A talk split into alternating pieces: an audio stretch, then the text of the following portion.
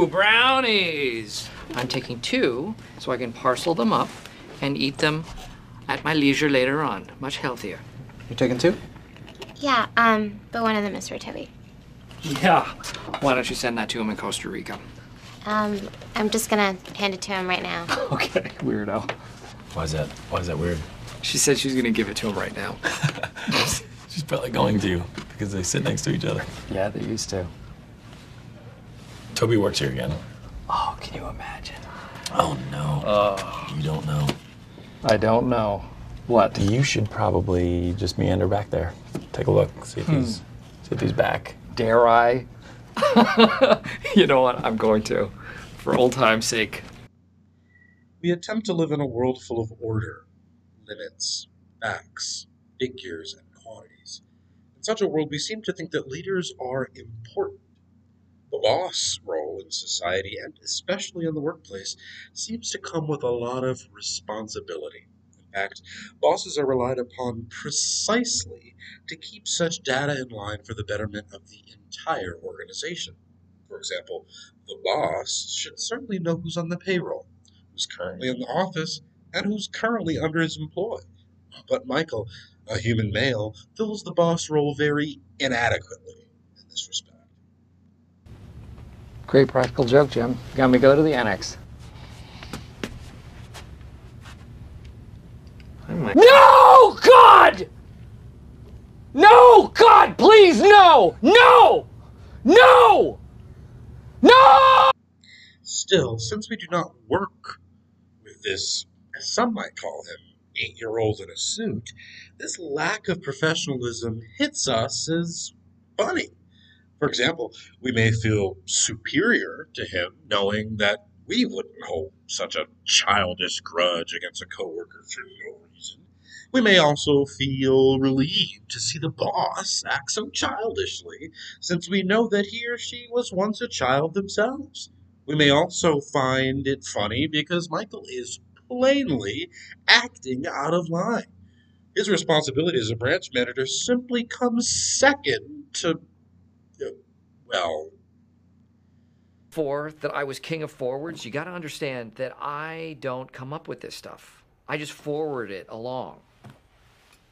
You wouldn't arrest a guy who's just delivering drugs from one guy to another. You seem a little bit agitated, Michael. What's the problem? The problem is that I am the boss, and apparently I can't say anything. Well, that that's that's true in a way. You you can't say anything. Where's the line? Where's the line, Jan? Do you need to see the video again, Michael? No, I've seen the video. He talked the whole time. No, I didn't. In this office, Michael is relied upon to keep the organization in check by using his cognitive ability.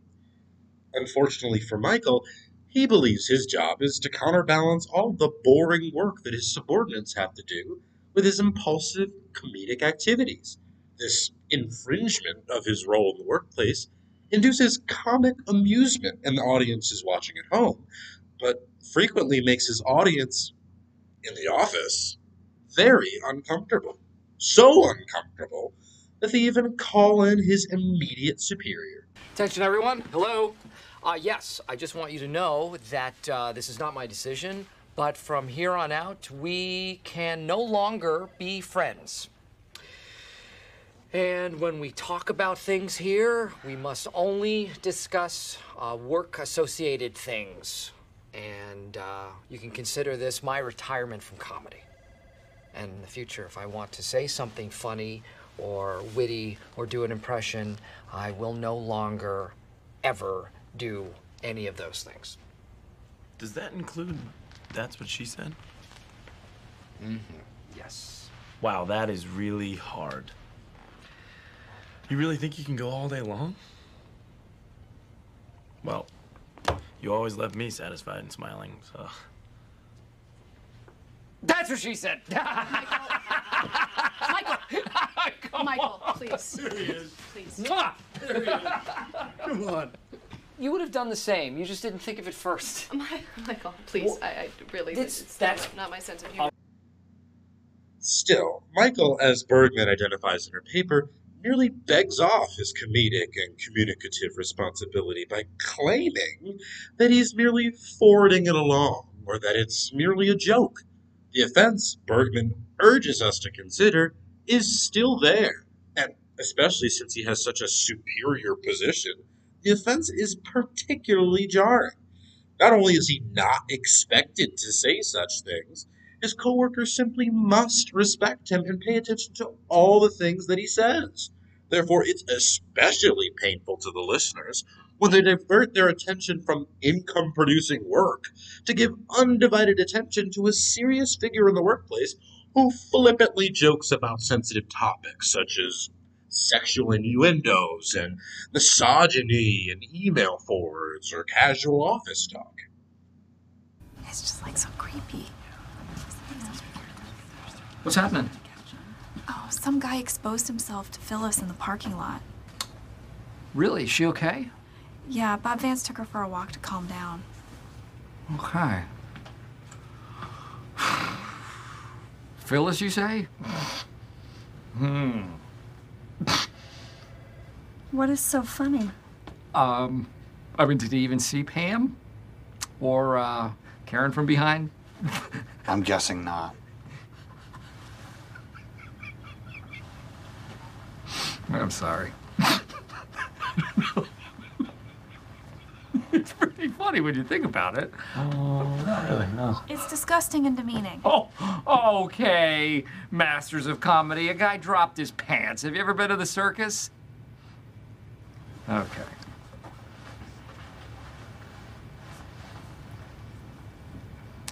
He's back! Ah! okay. Hmm. Hey, what's going on? There's a police car and um, what? Oh. what's going on? Oh, Phyllis got flashed. it's, um. I don't think laughing about it's a appropriate response. Oh, come on. We're laughing at Phyllis, but she's not even here, so no harm, no foul. I don't think the women in this office. Incidentally, where were you during all of this? Maybe you're the flasher. I was at a parent-teacher conference. Uh huh. Prove it. Let's see your penis. There's obviously some comic amusement involved in the audience's passive being in the world, primarily due to the fact that he's not our boss. Still, we perceive an incongruity, as Bergmann argues, that is evoked from unethical, feminist beliefs, attitudes, or norms that negatively affect his coworkers. Certainly, Michael is in a position of power, shirking his responsibilities and making jokes about oppressed groups or tabooic subjects. Although this makes his coworkers extremely uncomfortable, Michael is doing it all with somewhat good intentions. Do I need to be liked? Absolutely not. I like to be liked. I enjoy being liked. I have to be liked. But it's not like this compulsive need to be liked, like my need to be praised. Just as Bergmann claims, although Michael may not intend to hurt his co-workers' feelings with his jokes, actually quite the opposite, Bergmann argues that he's still responsible. This is because humor is not on an island, and it typically serves to reinforce certain sexist, racist, or ethnic values. Michael's position as a boss and his lack of concern for the sensitivity of these issues, even despite his relatively gregarious personality, leads to hurt feelings and personal offense, despite the fact that he's doing it all in good fun. Possibly, Michael should take Shuster's advice and instill some comfort in his viewers prior to bringing up casual jokes. But as Morreall notes, the fact that his jokes clearly evoke emotions of anger, opportunity, fight, or flight, since the topics are so sensitive, Michael's good personality just might not be able to withstand the harsh clinical social walls built by his presenting his jokes in an office. Even so, Michael still remains interested in inviting his coworkers in on the fun and making them realize his kindred feeling towards them. I remember when people used to say boss when they were describing something really cool, like, those shoulder pads are really boss, man. Look at that perm. That perm is so boss. It actually kind of made me want to become a boss. And I look so good in a perm and shoulder pads. But now, boss is just slang for jerk in charge. Okay, everybody, I figured it out. The reason why you're all so stressed around me is because you're too intimidated to tell me what you really think. You're keeping all these feelings inside. That's what's really causing the stress. So, what's the solution? Solution is honesty, laughter, and comedy. In short, a roast of Michael Scott. Oh, come on. Who, who here has the Comedy Central Roast channel? You've seen it, right?